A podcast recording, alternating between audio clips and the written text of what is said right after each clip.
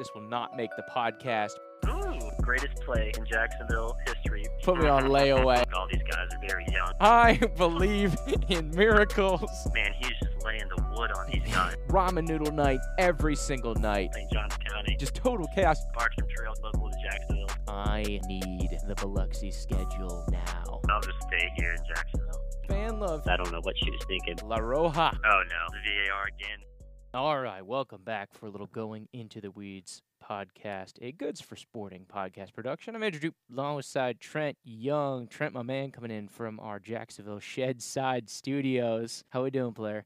I'm doing great. I know you've been chomping at the bit. You've been certifiably blowing up my phone the last couple days, Trent. These NBA players are flying off the shelves, and I know we want to get into it, man. But what's the level of excitement on all the action? We talked about it on the one of the last NBA podcasts we did. How the summer is just easily the most exciting time for the NBA, which is pretty crazy. it's not during the regular season or, or really even almost during the postseason. It's it's right after the, postseason, and we've seen a lot of commotion, a lot of mix up, and players signing in, in places that I didn't think they had any interest in, and so uh, a few surprises. Definitely a lot to get into, but yeah, as far as my excitement level, it is absolutely through the roof. Goodness gracious, yeah, a lot of dominoes to fall. And of course, perhaps the biggest dominoes to tumble over Trent. Two of the three big names, I think, discussed in free agency.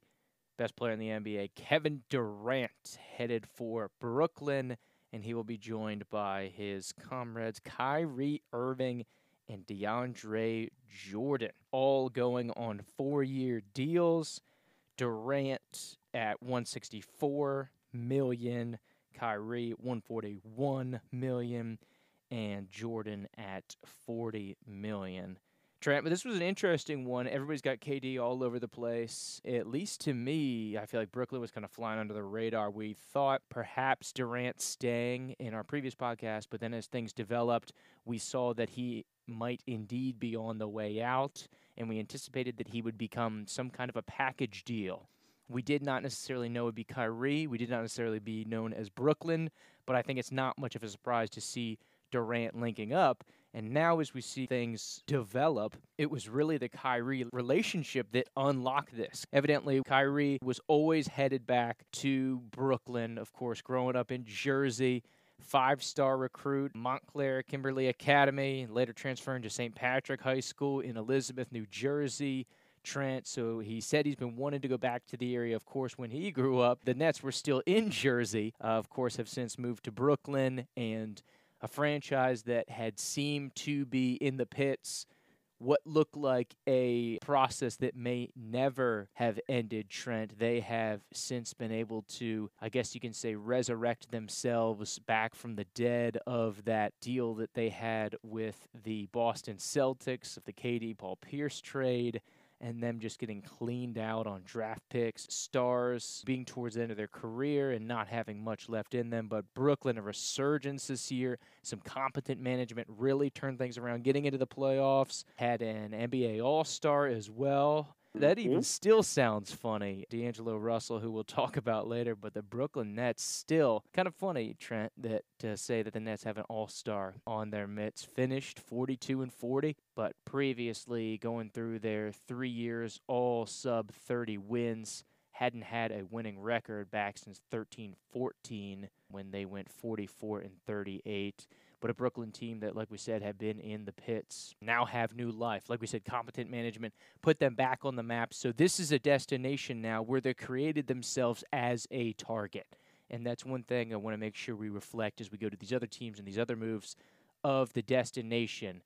The Nets have created themselves as a destination. Kyrie even increased that destination intensity. And like we said, Durant's relationship with Kyrie has been reported as the difference. He was quoted in an article, I forget which one it was, but he said they were, quote, more than friends. And he's been looking to play with Kyrie since the 2016 Olympic team, which of course also featured DeAndre Jordan, as we said. So a great positive relationship with DeAndre Jordan as well. A nice little steal, I think, Trent a good veteran. The Texas A&M product will be 31 in August. But this is a guy, he puts in good work. You look at his stat chart, Trent. I mean, since the 13 14 season, he has been a 10 to 12 points per game guy, and he has been a 12 to 15 rebounds per game guy. And that has been every season. And you go through his games played, he's playing 70 plus in all these seasons. Of course, he had the 69 games back in 18 19. That was with Dallas and New York, and he was switching teams, so he ended up getting a total of 69 games, so just below that 70 threshold. But a guy that's 31, you see he's played the vast majority of all these ball games and being consistent and predictable. And sometimes when you're looking for a veteran guy, that that is essentially what you're looking for is consistent, predictable points, rebounds, and he's even improved on his assist game, Trent. He was averaging less than one assist in 14 15, but every single year he's gone up since then. And even last year with the Knicks, he was averaging three assists per game. Uh, so pretty solid for a big man to see that. But I think this is just a dynamite pool for the Brooklyn Nets, a team that needed a new rebranding.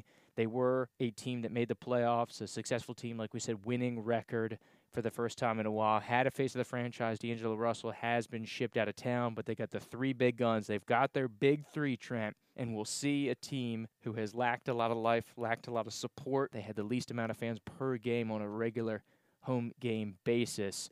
But with this transition, they are undoubtedly New York's team for this season given the talent and given the spread and given the anticipation, given the buzz around this Trent, what do you think about these series of moves with the backbone of the big three Durant, Kyrie, Jordan? That is an excellent turnaround for them. They still have Rondae Hollis Jefferson, who was a very vital part of that uh, rebuild over the last three seasons, as well as Spencer Dinwiddie. Uh, those are two players who can play multiple positions and really offer some depth. That goes a long way behind Kevin Durant and Kyrie Irving, guys who are in their prime, but definitely getting a little bit older. Obviously, we're going to have KD out for the majority of the next season with that Achilles injury. They ended up trading with the Hawks, Atlanta Hawks, to get Taurean Prince, which I thought was a phenomenal deal. He's owed only $3.5 million next season. So I think that that's just a really good bargain deal for them to have a player who can play Kevin Durant's position. And really, I mean, not a whole lot of drop off in, in the scoring department. I mean, clearly Kevin Durant's the best scorer in the league, but Taurean Prince can really do a lot of the same things that Kevin Durant can. They're kind of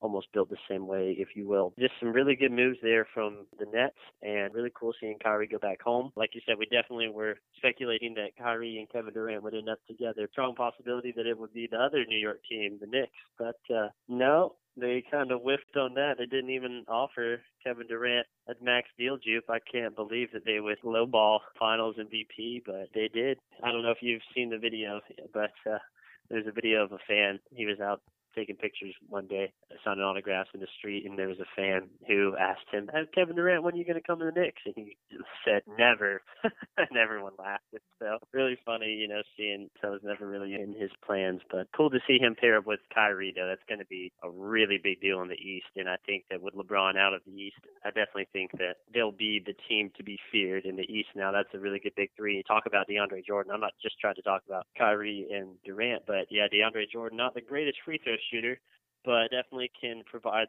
some excellent statistics in the blocking, rebounding, and point scoring category. And like you said, this is a guy who plays 70 games, you know, all the time pretty much. And so he's still fairly young. They got him on a four-year, $40 million deal, and I think that's actually a really, really great signing. Just a great rim protector, and he's going to really be able to go a long way with Kyrie on those pick and rolls. It's going to be some really fun offense to watch there. DeAndre had a pretty good, to go back to the free throw percentage, 70.5% last year. Of course, split between his tenures in both Dallas and New York, Trent. He's on the up and up. It was a yep. 12 percentage point jump from the previous year. But wow. look at his journey, Trent. 2016 17, shooting 48%. 2017 18, shooting 58%. Last year, got the bump 70.5, man. And towards the end of the season with the wow. Knicks, the 19 games that he played with them, 77.3% with the Knicks. Ooh. So for whatever reason, man, in New York, he gets tickled a nylon from the old free throw stripe. So maybe added arsenal to his guns in his old age. Maybe stocking up, try to keep that double digit point average intact. Mm-hmm. but this is going to be wild. It'll give the East another big target here. I think this boosters the stats for the Eastern Conference. And Trent, we're going to get to it a little later, but this is kind of a rise.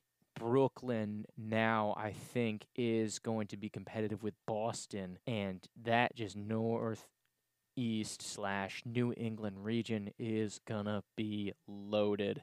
Should be a lot of fun to watch between those two teams and another one, as well as a little farther south in Philly. That greater region, Pennsylvania, New York, Massachusetts, New Jersey, whatever you want to call it, the top right corner of these United States, Trent. How about that on a regular basis? You're going to see the rejuvenated Brooklyn Nets, Durant, Jordan, and Kyrie going up against Walker, Jayson Tatum, and Gordon Hayward from Boston. Mm-hmm.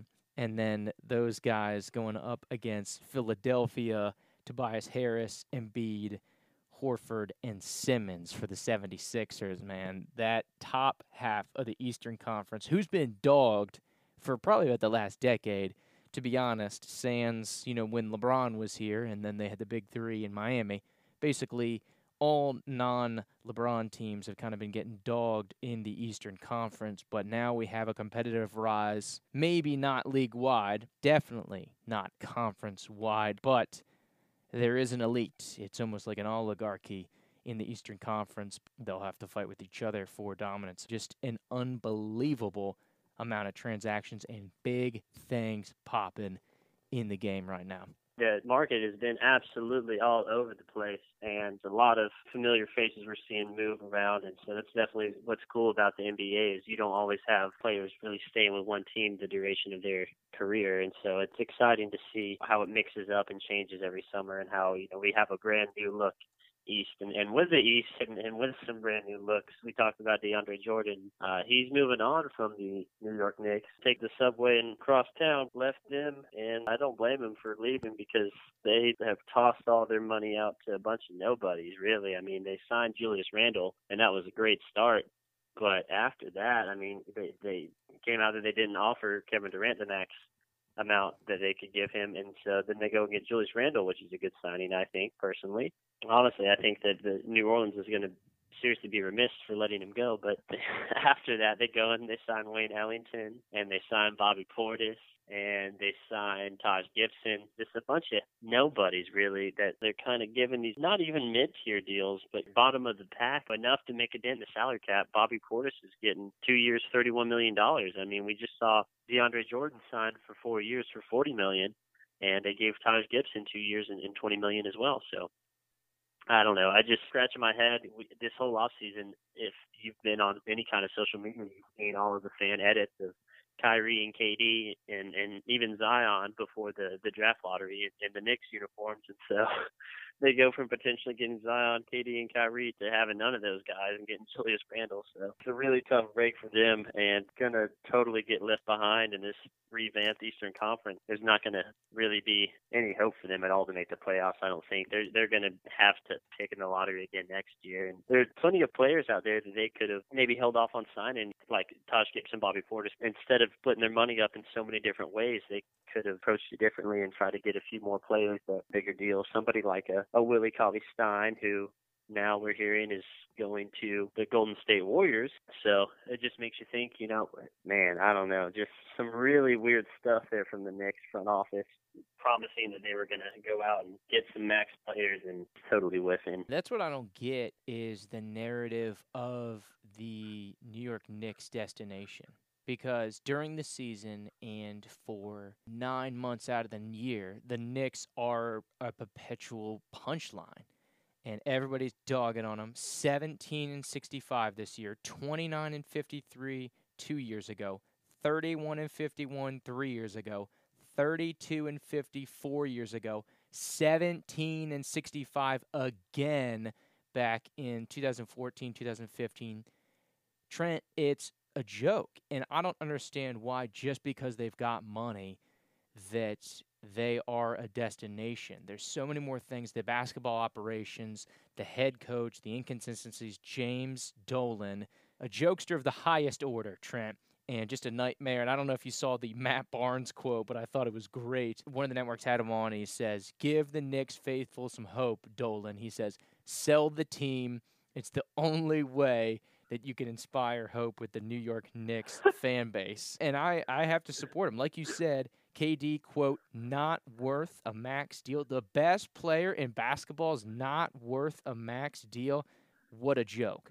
And Trent, let me let me run through some other factoids that I have lined up here since the year 2000 that they have won a playoff series. They have five, only five playoff appearances in those 19 seasons, making the playoffs 26.3% of the time in the last 19 seasons. 2012, 2013 was the last winning season that they've had. Only three winning seasons since the 2000 2001 season.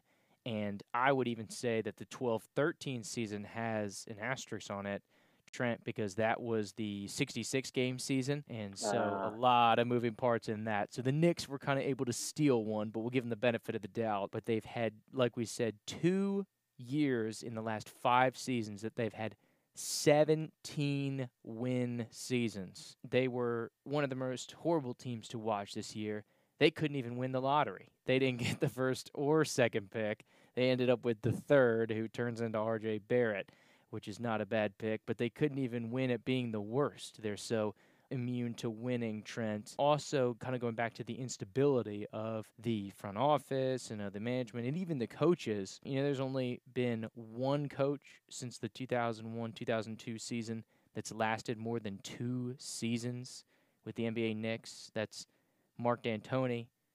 Only yeah, one. That was going to be my guess. only one that's lasted more than yeah. two seasons since Van Gundy was there back right Gosh. around the turn of the century. They've ran off legends in the game and multiple title winning coaches that have tried to come in and help the cause. Isiah Thomas run him out of town. Derek Fisher run him Patrick out of town. Ewing. Yep, Patrick Ewing run him out of town. Phil Jackson run him yeah. out of town. Uh, forgot about that. Trent, at a certain point, you know, you got to catch on. Man, something's not right here.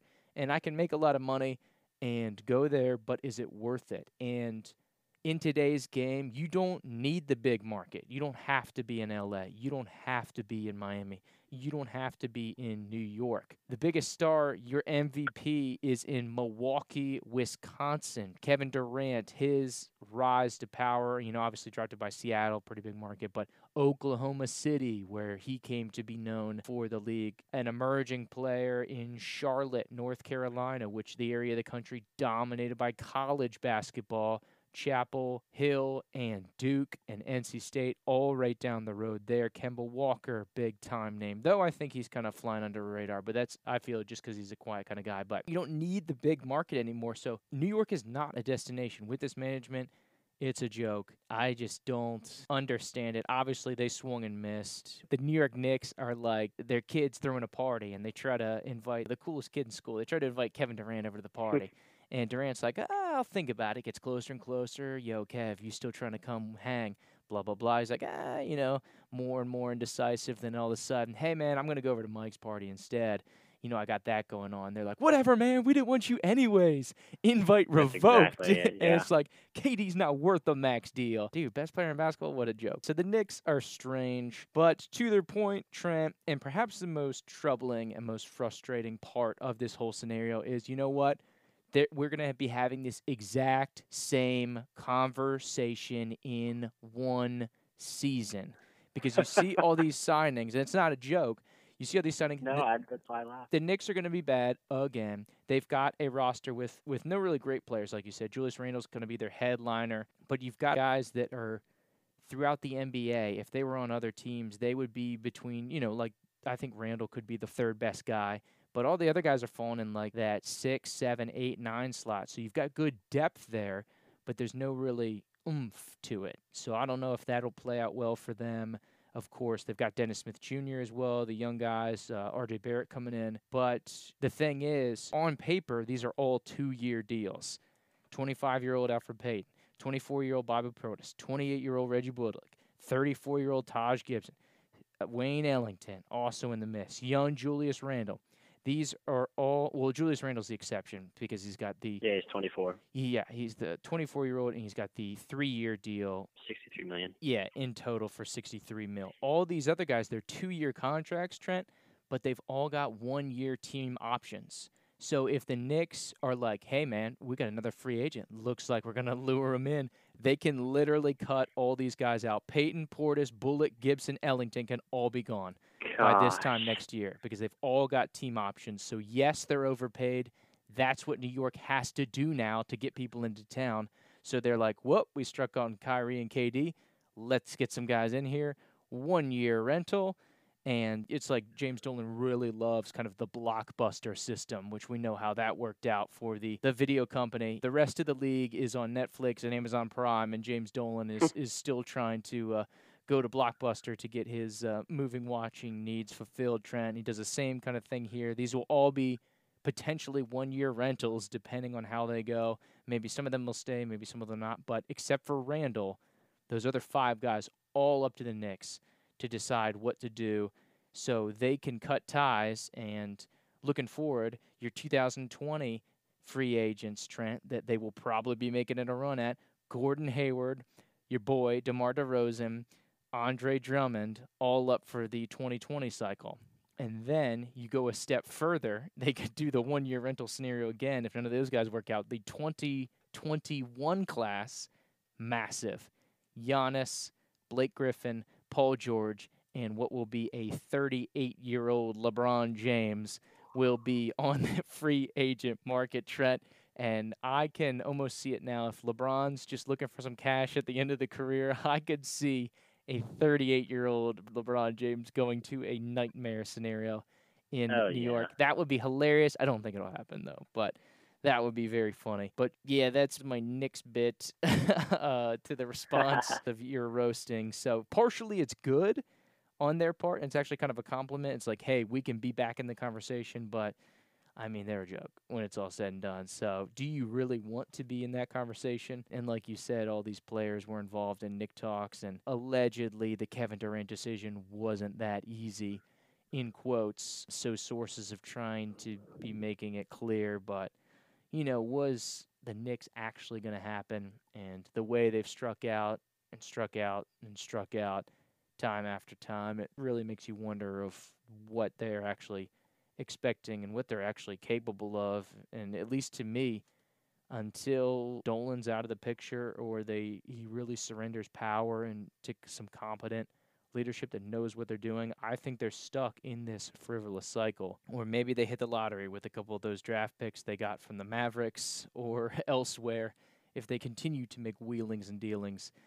But at least to me, Payton Portis, Bullock, Gibson, Ellington, Randle, even with R.J. Barrett, Dennis Smith, and Kevin Knox, the guy from Kentucky, Oh, okay, yeah. these young guns. But yeah, until that changes, Trent, I think they're going to be in a frivolous blockbuster library book rental scenario until further notice. But yeah, your Knicks.